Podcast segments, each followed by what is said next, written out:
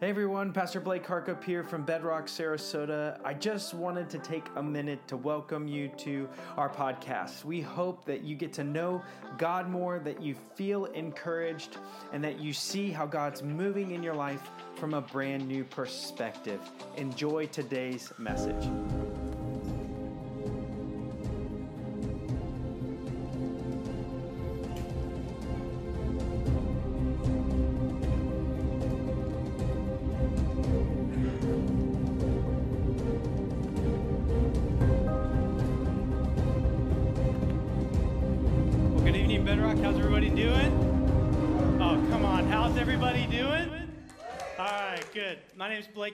Met before, I'm one of the pastors here at Bedrock. And I was out last week, so I just want to publicly thank Pastor Keith. I was in Phoenix. In fact, last week I was supposed to be landing. Well, I should have landed about an hour and a half ago. I was going to come down here. I just didn't have time with the constraints to make sure I could preach. But uh, actually, my flight got completely canceled. I had to spend another day in Phoenix and didn't get to fly out till 10:30 at night their time, which is one in the morning our time. And so I had a incredible flight back. I got to sit next to a pro baseball player though on, on one of my flights, and this kid's 20 years old. He throws 103 miles an hour, uh, and so I was I, I conned him a little bit. I was like, "Oh man, uh, d- did they change the baseballs?" And he's like, "What do you mean?" He's like, "Let me get my bag," and he pulled a baseball and I was like, "Now that that's out, why don't you sign it?" And he's like, "Okay," and he signed it for me. Uh, super nice kid, actually. I got to pray with them, and actually, he reached out to me on Instagram, and we're like having a conversation. So it's actually pretty cool. But I did want to just mention next week is Easter, and for Christians, this is a time to celebrate. We are not having a block party because we don't want to have church. We just have a lot to celebrate. And we want to show people in the world, like, hey, this is a celebratory time for Christians. We are remembering the day that we were rescued from sin and death. And so we have a lot to celebrate. And so if you have families with, with kids or anything like that, we, we have, we're going to have two sessions in here with the story of Easter. So myself and Pastor Keith will be in here. Uh, we're going to do that story so people with kids can come in, they can hear the story of Easter. But we're to have a food truck out there. We're to have cotton candy. We have a we rented a Danielle, correct me, a hundred foot long obstacle course, inflatable. And honestly, we just want to have an incredible time and invite people back to church the next morning so they can hear and remember and see all that we are celebrating. So one of the things that we did um, is we have an Easter invite card in the back of the room. And so, you know, 85% of people say that if you invite them to church, they'll come. And so, this is a great way, just it has all the details of all the services, events that we have going on. And this is just our help to you to maybe invite your friends or family uh, to be with us. But tonight, we're going to be continuing on in our series in the book of Romans. And if you've been with us, this has been an incredible series. The book of Romans is considered to be the cornerstone of the New Testament theologically rich. And remember, we've talked about this that what Jesus did changes who we are and how we live. And this book of Romans talks all about how what Jesus did and what he accomplished for you and I affects the way that you and I live. Now, tonight, as we get into the Word of God, uh, there's this phobia, this fear that I, I didn't know. There's actually a name for it, but it's called atychiphobia. Does anyone know what atychiphobia is? Anyone in here familiar with that one? Okay, but I bet you that we all suffer from this phobia a little bit. Atychiphobia is the clinical term for the feel, uh, fear of failure. It actually has to do with like there is a reality that fear of failure can cause so many of us to do so many things or not do anything right? And so many of us are afraid to fail that we won't even start what we're called to do. That's just a self fulfilling prophecy, isn't it? It's just a little bit easier to stomach because we didn't actually try.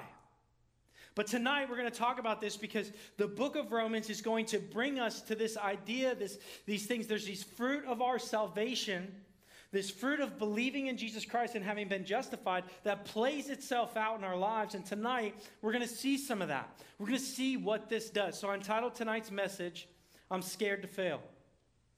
Is anybody in here dealing with something in this life and, and maybe a new endeavor or business or trying something new or homeschooling, maybe trying that or going back to school or whatever it may be, new relationship, something like that, and you're just you're scared to jump into these things because you're afraid to fail.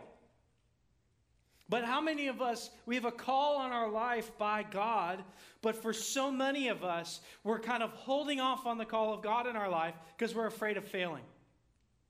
We're afraid that it's just not going to work, it's not going to happen. And so, so many times in our life, we'll, we'll avoid spiritual things and, and, spiritual moments in our relationship with God and in our life because we're afraid that we're going to fail or somehow God's going to fail.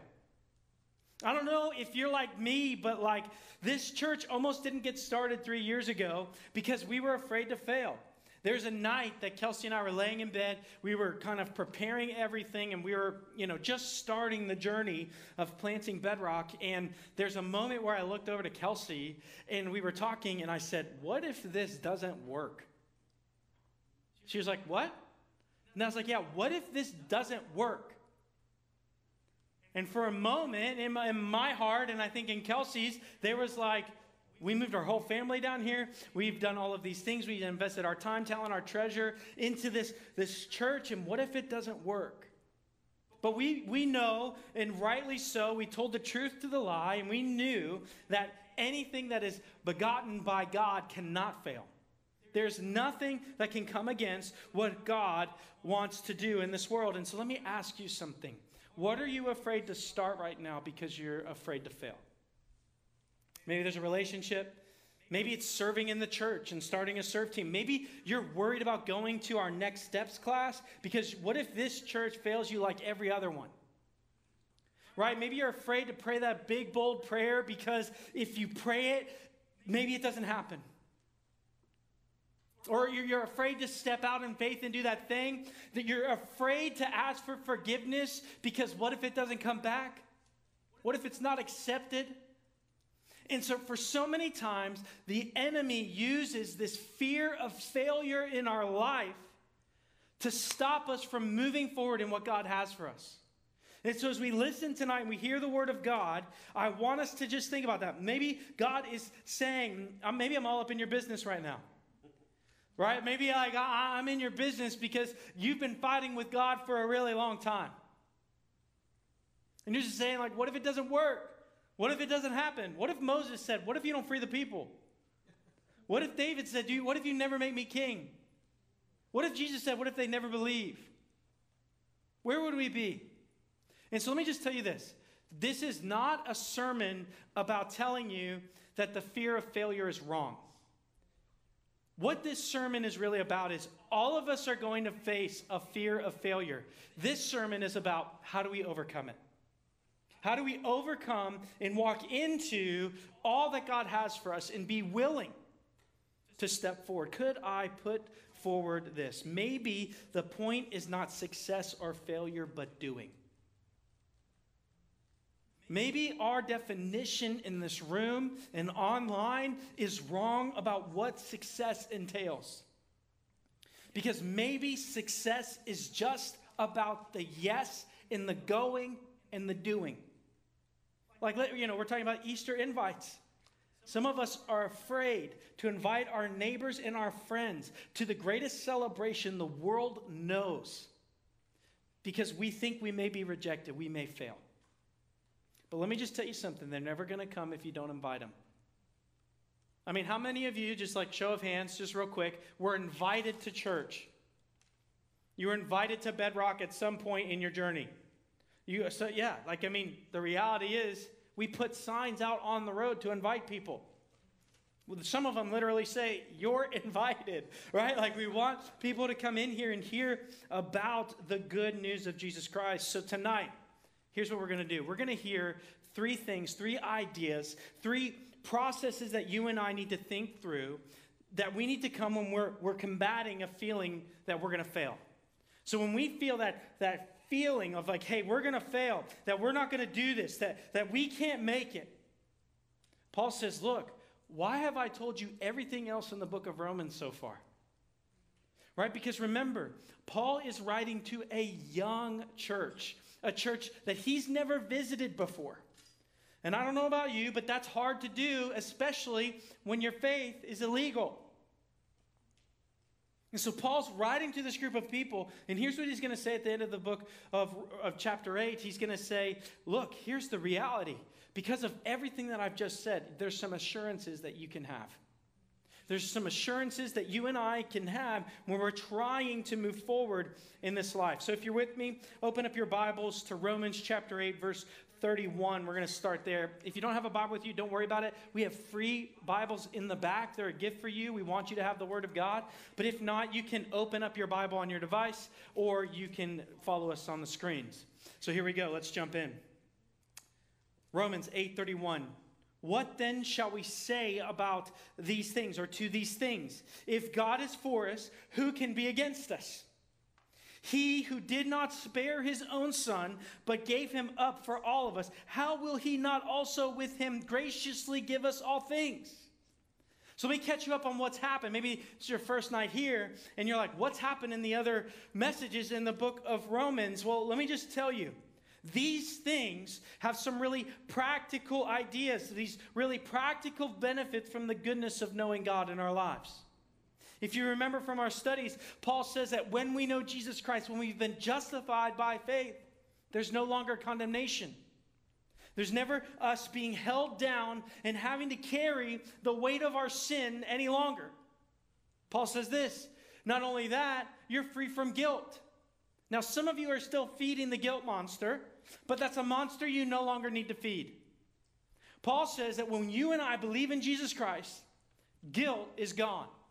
How many of us, th- that's what gets you right there? You remember the failures of the past, so you feel bad about the failures of the past, so you won't, don't want to fail again, so you won't try again. That's speaking to anybody in here? Oh, I've messed up before, so surely I'll mess up again, so I'm not going to go down that road. Paul says, there's no longer, for those who are in Christ, condemnation, and there is no longer guilt. Not only that, are we free from guilt, we get to reign with King Jesus. As believers, we share in this life and with Jesus Christ, and we get to move forward. Not only that, we are adopted as sons and daughters of the living God. And that means that everything that comes with belonging to the family of God is true about you. Every single thing in fact, there's no guilt anymore because, in, in even the terms of the day, to be adopted by God meant that the old you had died and there is a new person. You have a new name, you have a new calling, you have a new purpose, and you have a new identity, and you have a new destiny. Because you're adopted, you're sons and daughters of the living God. How about this? Some of us are so scared of failing because we feel alone. But the book of Romans says that when you and I are believers in Jesus Christ, the Holy Spirit indwells us as believers, and we're never alone. The God of the universe, the God of all creation, resides and lives within us. You're never alone. You don't have to carry your burdens any longer, for they have been removed as far as the east is from the west. And then finally, you don't have to fear failure. He says, because of all of these things, we talked about this just a few weeks ago, our future is secure. So let me ask you again what would you try or do for God if you knew you couldn't fail? What Paul's going to say is, you're not going to fail. You're not going to fail. Maybe the definition of what success is to you may be different but the success is in the doing and the going and the obeying. Paul says if you say yes to God, you're never going to fail. You're never going to miss out. It's not that it's ever going to not work out. And here's Paul's logic. He says, Because of all of these things, do you remember what God gave us? Verse 32, he says this He who did not spare his own son, but gave him up for us all how will he not also with him graciously give us all things? Here's what Paul says. The reason you're not going to fail is because God is going to supply for every single one of your needs because there's nothing too expensive to provide for you as you follow what God's called you to do. The most precious thing that God, that, that, that existed in all of creation was the perfect, sinless Son of God. And Paul says, if God was willing to give up his son, why would he spare anything else?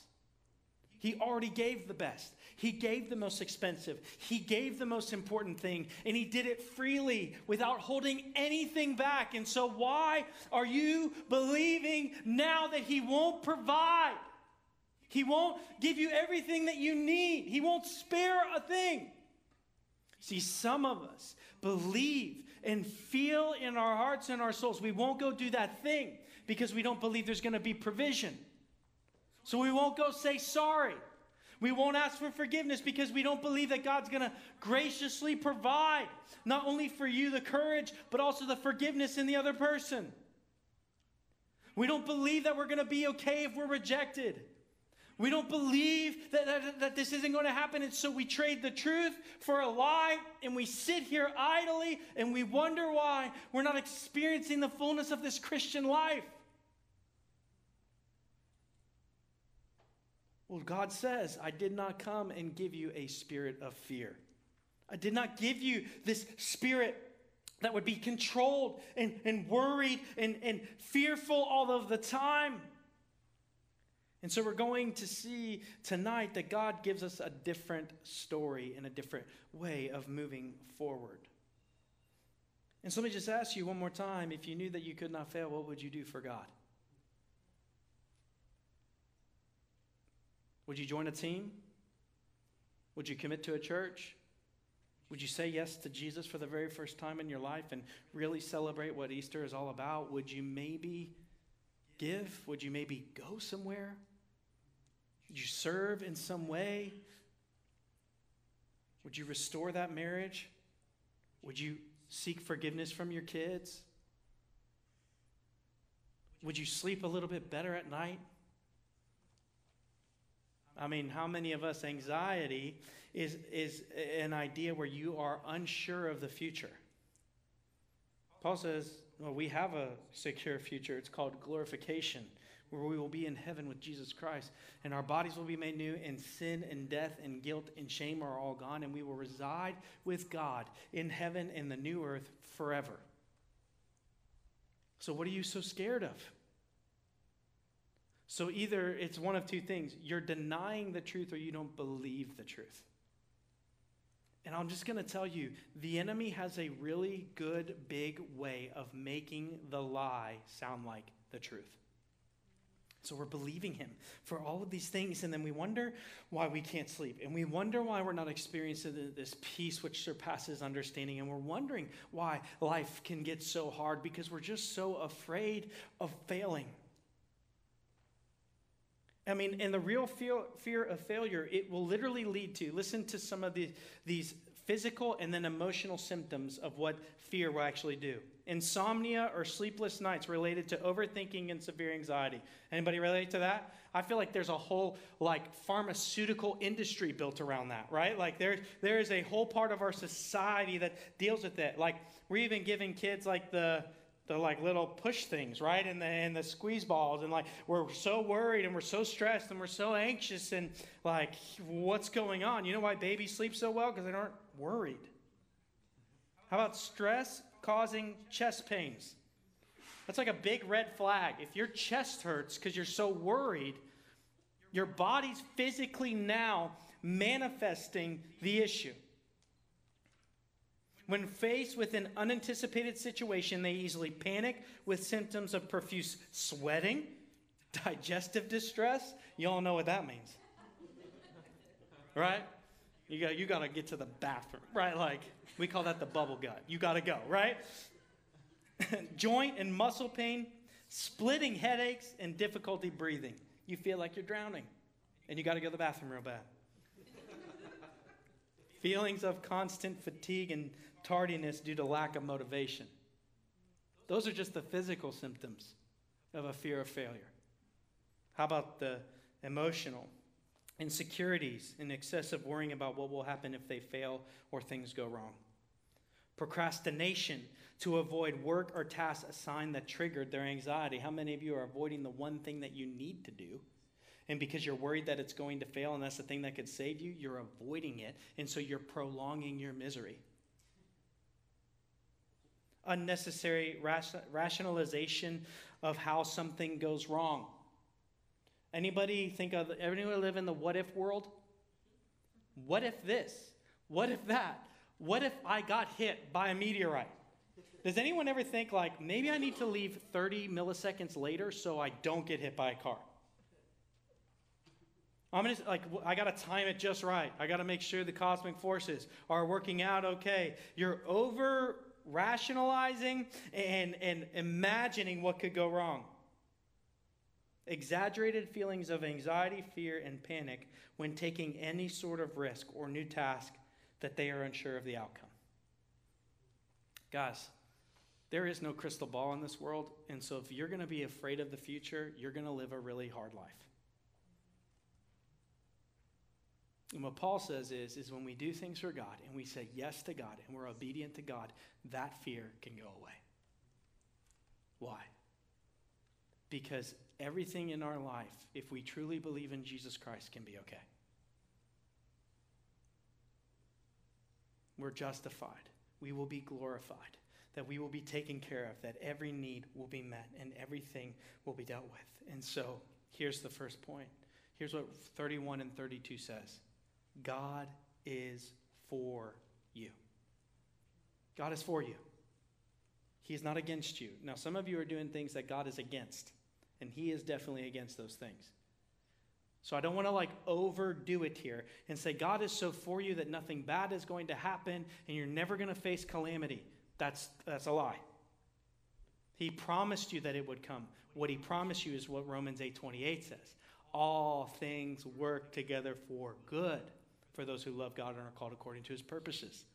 It doesn't say, and all good things. That's prosperity gospel. That's a false gospel. Because if the founder of the religion had to die for the religion, why would we expect that we wouldn't have any trial? But the promise is, it's not final. The promise is, he'll redeem it. The promise is, it will make you more like him and move you closer to him. We're actually going to see that today. So, let's move on in the passage as we continue on. There's some more promises that come in. He says, verse 32, he says, Look, he gave us the Son of God. If he was willing to give us his own Son, the pinnacle of his creation, the pinnacle of all things, the most beautiful thing in all of the universe, Jesus Christ, he will withhold nothing else. He won't, he won't withhold anything else. There's nothing more precious to him than Jesus, and he gave Jesus freely. And so Paul begins to ask these rhetorical questions. So he says this, verse 33 Who shall bring any charge against God's elect? Who should bring any charge against God's people? Who should bring any charge against those people whom God has loved and called? Is, God, is it God who justifies? He says this look, it, God has called them and changed them and justified them. Then who can bring anything against them? Who can say anything? Because only God can judge. And if He's declared holy and righteous and good, no one else can bring anything. So what are you so afraid of? Why are you so afraid of being canceled? What does it matter? I mean, the reality is at the end of the day, the God of heaven and earth looks down on you and is well pleased.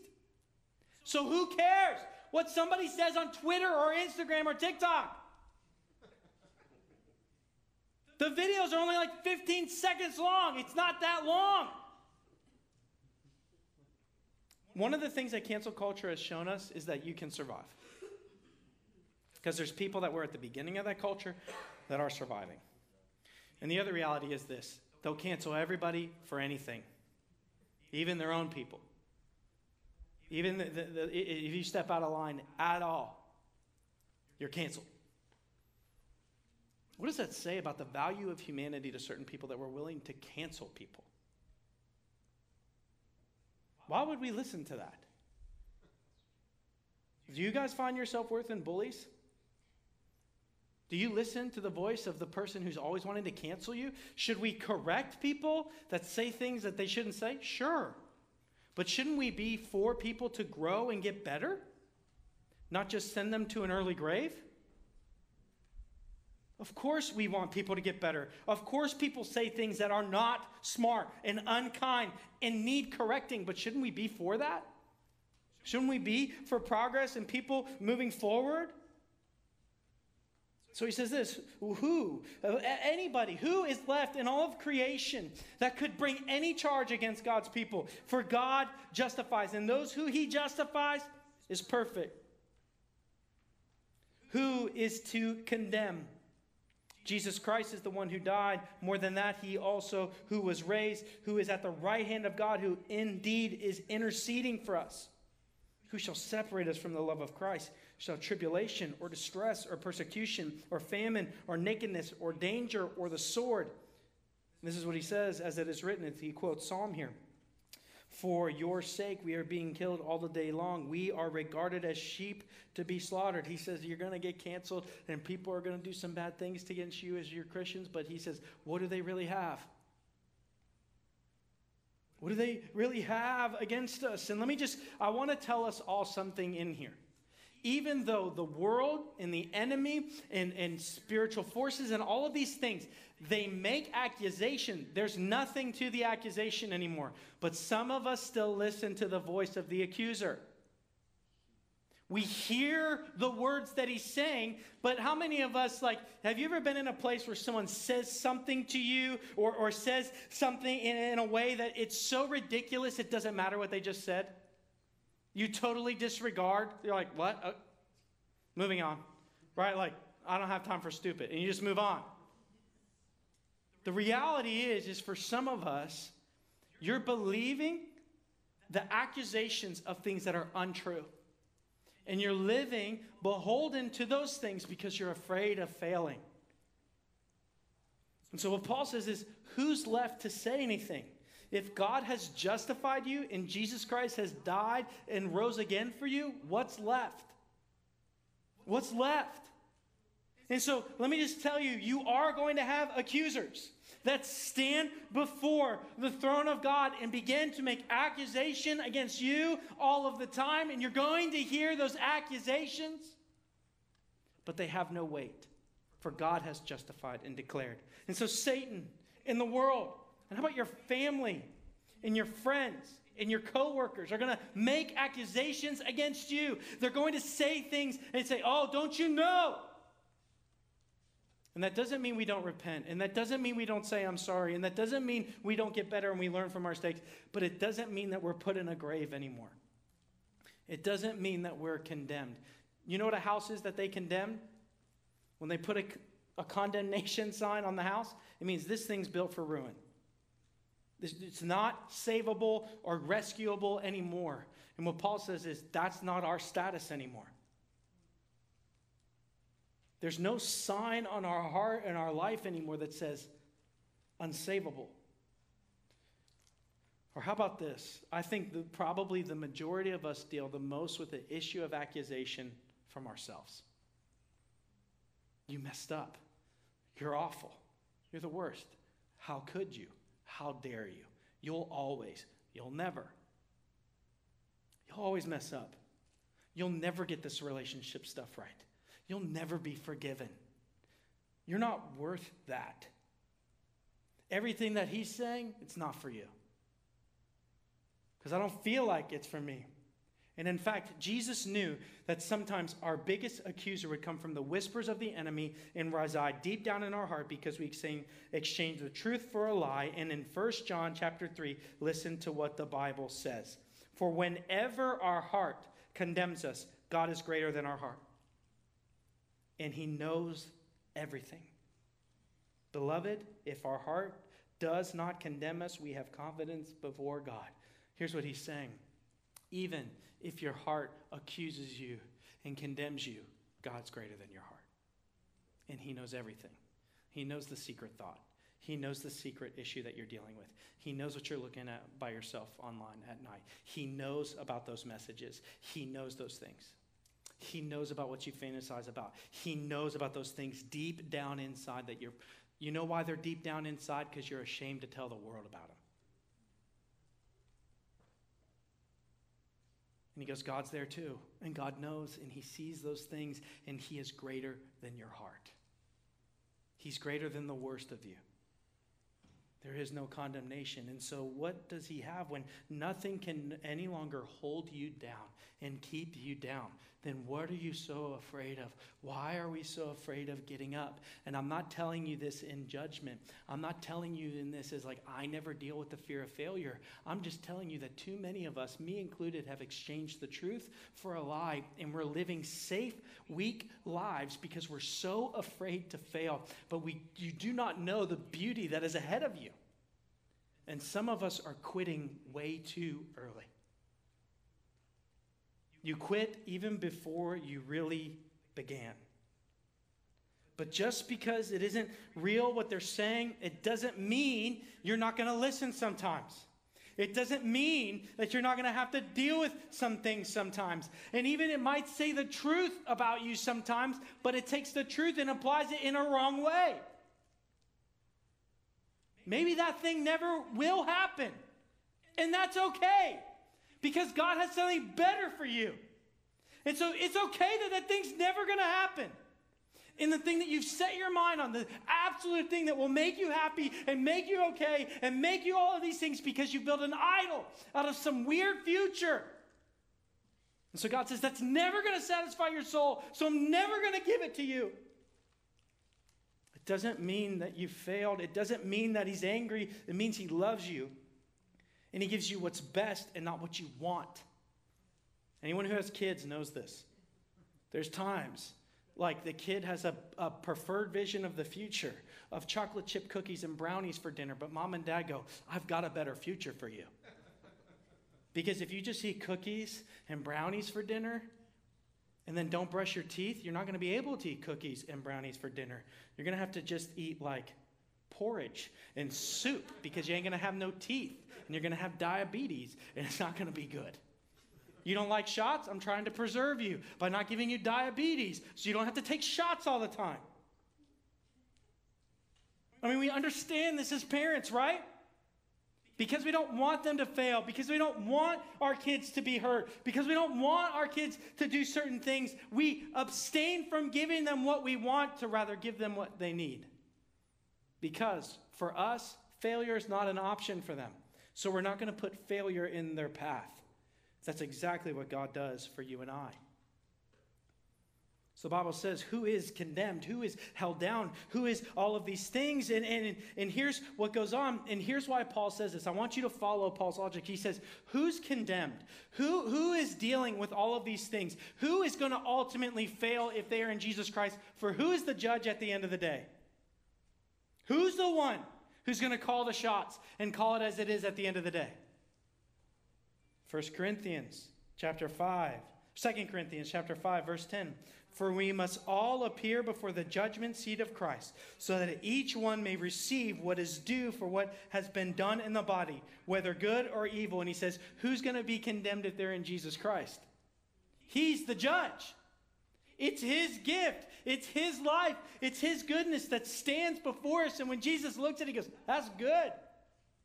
It's actually perfect and holy and righteous. And so he says, Who's gonna is ju- Jesus gonna judge his own life poorly? No.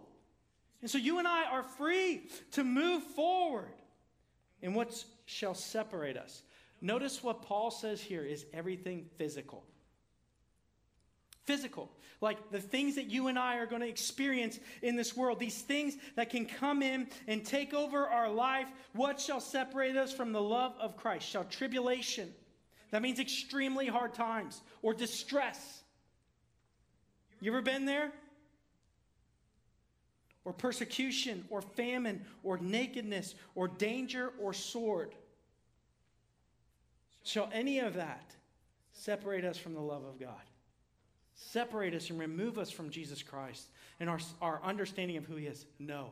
Because for the Christian, there's two options that you have when you face distress or persecution or trials or all of these things. You can either run from God or you can run to him. And used in the proper way, it will drive you closer into the hands of God and the heart of God, and you cannot fail there. And so here's what Paul says I'm here to tell you that those bad things aren't going to come, but when they do come, they can be for your good, for they can drive you into the arms of the Father. My son, um, he's really freaked out about scary movies right now. And I don't know why, because he's never seen a scary movie. He's three. And so if he's being really bad, he's scared of venom. Like the he saw like the preview one time and it shook him. Okay, he's like shook. All right. And so if he's like real bad, uh, like turn on the and I'm like venom, and he's like ah, and he runs. But the reality is, is when we're scared, what do you what do you need to do when you're really scared? Do you need to run from dad or to dad? You need to run to dad. You need to be with him. See, like when Venom's coming on, he's gone. Whoop, we're gone. But let me just tell you something. When there's something going bang in the middle of the night, you know where he finds himself? In bed with mom and dad, safe and secure. So let me ask you where are the trials and tribulations and persecutions of this life leading you? Some of us think they're from God, so we run. There are things that come into this world, but God, God has promises. He said, I got you. And so you run to the arms of the Father. And what you realize is what the enemy meant to kill you actually made you safer. You're ready. You're with him. You need to become a spiritual prepper. I'm not as scared of the future because I got everything I need in Jesus Christ. So whatever comes, hell or high water, I'm okay because I'm in him. And it's okay. And there's nothing in this world that can separate me from the love of God. And here's why. Second point is this God has overcome the things meant to stop us. So God is for you, and He's overcome the things meant to stop you. And so you and I can move forward in this life, and we cannot bow down to the fear of failure, but we can recognize it for what it is. And if God's called us to it, He will get us through it. And so you and I can move forward in this life. And come tribulation and come distress and all of these things. Anyone ever heard this phrase, smooth seas never made good sailors? A smooth life really never made strong Christians. And you know what's crazy is at the end of the day, when you have a deeper, richer relationship with God, you can look back on the storm and the trial and go, Thanks be to God, who not only got me through this, but now I'm closer to Him. And you say, That's weird and peculiar. I know. It's almost like it's divine and not earthly. And so finally, what does Paul say? Paul's going to tie a ribbon on this whole thing in Romans 8 37 and 39. He says this No in all these things, we are more than conquerors. Every say, more than conquerors. We are more than conquerors. You're like, what does that mean? It means, like, if it's a game, it, we got the slaughter rule. That's what it means to be more than a conqueror. It's the game is so far won and out of hand that the game shuts down. That's what Paul says. You and I, are in Christ, and in Christ Jesus, we are more than conquerors. We shut the game down. And not just in our own power, but in who Jesus is. No, in all things, we are more than conquerors through him who has loved us. For I am sure that neither death, nor life, nor angels, nor rulers, nor things present, nor things to come, nor powers, nor height, nor depth, nor anything else in all of creation will be able to separate us from the love of Christ, Jesus our Lord. Here's what Paul says You and I do not have to fear the future because, third point, the battle's been won. It's been won. Sometime in the future, we will cross the finish line. We will cross the finish line as believers in Jesus Christ to heaven and to the new earth, not because of what we do, but because of what he has done. And remember, our key phrase to this whole series is what? What Jesus did changes who we are and all that we do. It changes everything. It changes everything about us, for we are more than conquerors. My wife gets crazy about this, but I, this is the way I want you guys to think about it. Any, any guys in here sports fans? Raise your hands. Yeah. All right, good. All right, I'm a I I don't like all sports, but I'm a big my actually my team lost today. It's terrible. But I'll talk to Kelsey about I love this uh, soccer team. I call it football team, but soccer team called Arsenal. They they're in London. Um, I'm big fans of them. They lost today. We're we're in a problem. But when we're in the transfer market, we're, we're trying to get new players. I'll tell Kelsey like that. I give her an Arsenal update every day. I'm like, hey, just let you know, We just signed a brand new striker, and he's legit and he's awesome. And, and, and she's like, We? Who's we? and I'll like come home, like today I came home, and I'm like, We lost today. She's like, What did we lose? I'm like, Arsenal lost today. She's like, Oh, we didn't do anything, right? And then, I, you know, and I'll talk about, Oh, yeah, we just did this, or this just happened, and we're, we're about to qualify for the Champions League. And she's like, Who's we? That's exactly what it's like for our relationship with Jesus Christ. We won the victory. Who's we? In Jesus Christ. I belong to a better team. We overcame that temptation today. Who's we? Sorry, in Jesus Christ. We're okay today. Why? Who's we? In Jesus Christ. I'm just part of the winning team. And so I identify with the winning team. And although I didn't take a single step, although I didn't throw a single punch, although I didn't hit a ball, I celebrate in the victory and I and I I hurt in the losses just as much as if I was on that field. And so is true with our walk in life with Jesus Christ. And so here's the deal you and I know the winning team, and we're part of it. And so you get to say, We overcame this. Who's we? Jesus Christ, my Lord and Savior. And here's what Paul says He says, I want to make this so 3D for you. I want you to understand the best and worst that we will experience death and life. He doesn't mean like good life, he means like anybody experience life? You know, when bad things happen, you're like, life happened, right? He says, Death or life, is that going to separate us from the love of God? No. What about angels or demons or principalities or authorities? Or is that going to cause us to have an issue? No. What about the fu- now in the future? Paul said, notice he doesn't even deal with the past. He goes, The past didn't kill you. You're here. Move on. So now in the future aren't going to do it either. The past could not separate you from the love of God. It's already gone, it's already done. And so, why are we so afraid of the future and now? What didn't kill you then isn't going to get you now. He says, So what? Height or depth? He's literally talking about the expanse of the universe. What? What in all of creation, whether physical or not physical, is going to kill you and I? And Paul says, look, all these things, all of it can just push us closer to God. So there's no failure. Let me tell you something. If at the end of the road, in what happened does isn't what you wanted to happen, it's not a failure because you've moved and become more like Jesus Christ. You've done more in this world. And so I want to try to like give you a visual. I heard this in a message last week and it's perfect, okay? Um, so uh, this video is going to play. I'm going to talk over it, but can you guys see it? Okay. That's Dick and Rick Hoyt. Actually, the father, Dick, he just died at 83 years old um, last year. So this is his son. It's his third son. And Rick is a quadriplegic. He uh, had a brain injury from birth, a spinal cord issue. And so he, he he was never able to move. And in fact, Dick has two other sons, and when Rick was born, um, he was told, hey, you need to put your son in a facility.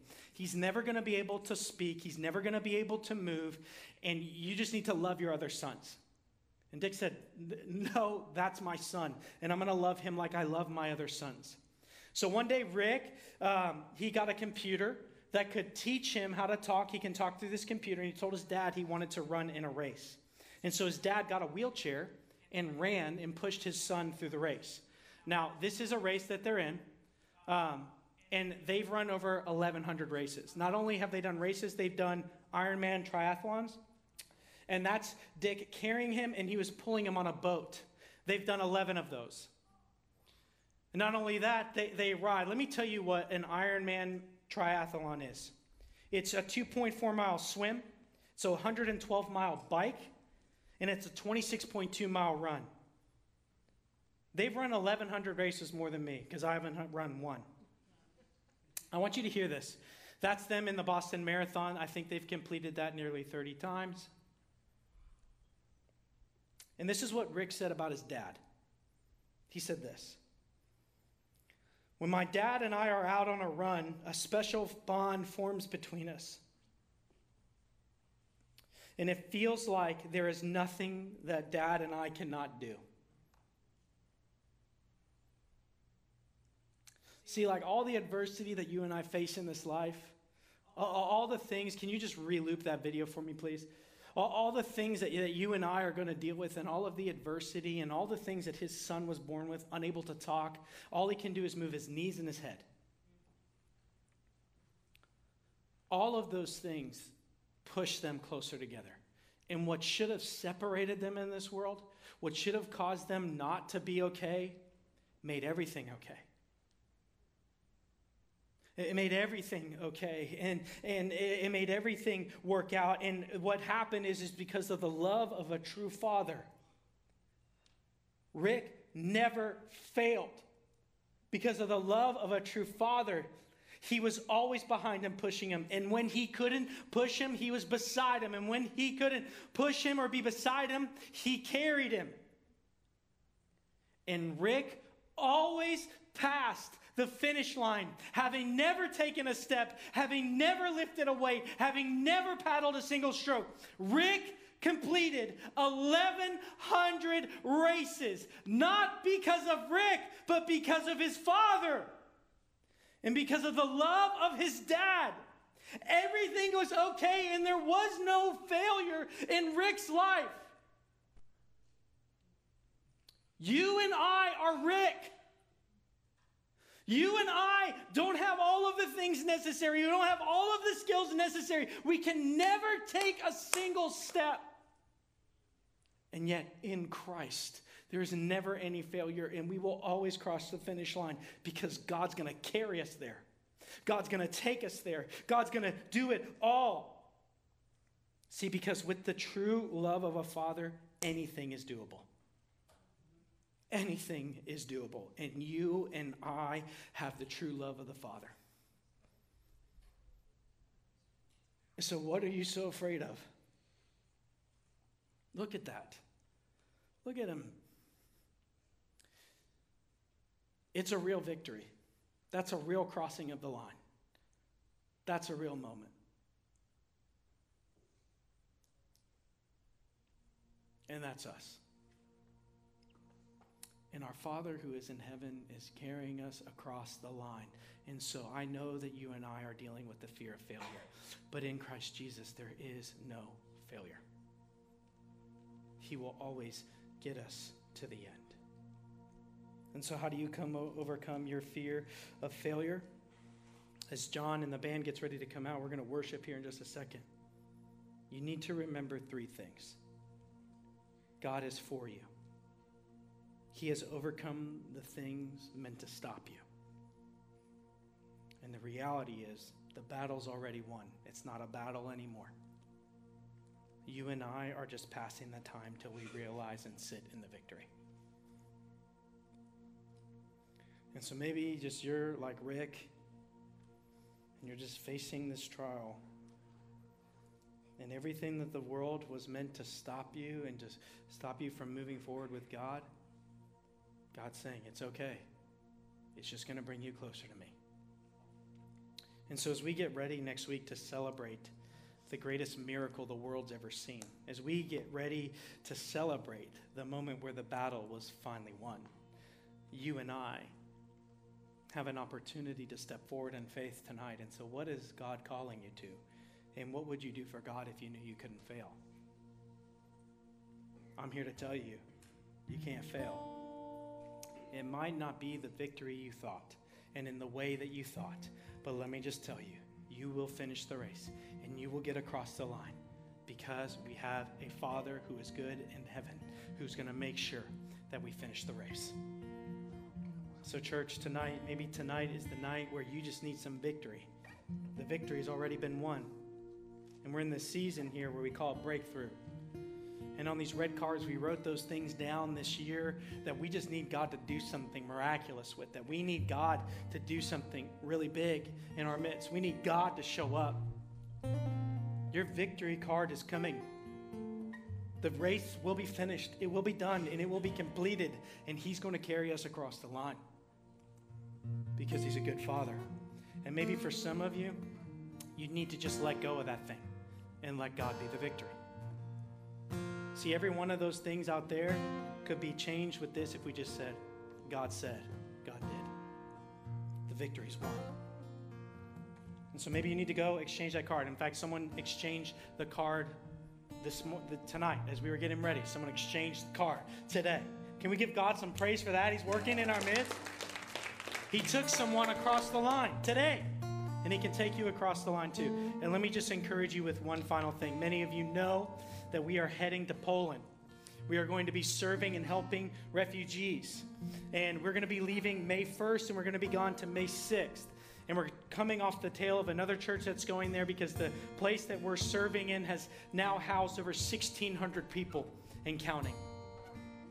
Let me just tell you see, God gets you across the finish line because for a lot of people, it's like, how am I going to get there? And how are we going to do this? And what's going to happen? I just got to let you know this week, in a terrible week, in a week that I've been just struggling and dealing with fear of failure and just the mess of this life. I was in my office on Wednesday or Thursday, and Teresa Bryan came to my office and knocked on the door. She said, Hey, there's somebody here to see you. And I was like, Oh, who's, I don't have any appointments today. And then I walk outside and there's a police officer. And I was like, uh oh, okay, so who's in trouble and what did they do? And he said, hey, you're that pastor, you're going to, you're going to Poland, right? And he said, I emailed the info at Bedrock Sarasota website, uh, email, and I, and I told them that I, we want to be participatory in this. He said, I got, I got a check here for you. And I never look at checks. But I said, okay, we'll fill out this giving envelope. We're going to put it right in the black box. I don't want any of that money. Put it in he filled out a check for $10,000. And so we got $10,000 this week in the midst of some of the darkest things to help people go, to help people answer the call, to help people do it. And it has nothing to do with me. We didn't blast this out on social media, we didn't ask for help. God did it, and He carried us across the line, and He can carry you across the line. And so maybe some of you need to come up to the line and be carried across tonight. And so let us pray, Father. Thank you for jumping into today's message, and we truly hope that you were encouraged. If you were encouraged, would you like and share this with someone that you truly love and care about? It may just be the thing that they need to get through this week.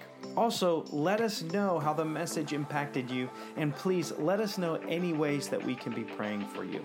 But finally, I just wanted to take a minute to thank all of our supporters and those who give generously to make all that we have and do here at Bedrock happen. If you'd like to support us, you can do that really quickly by texting 84321 with any amount and setting up text to give, or you can give on our website. Thank you once again for all that you do, and we hope to see you soon.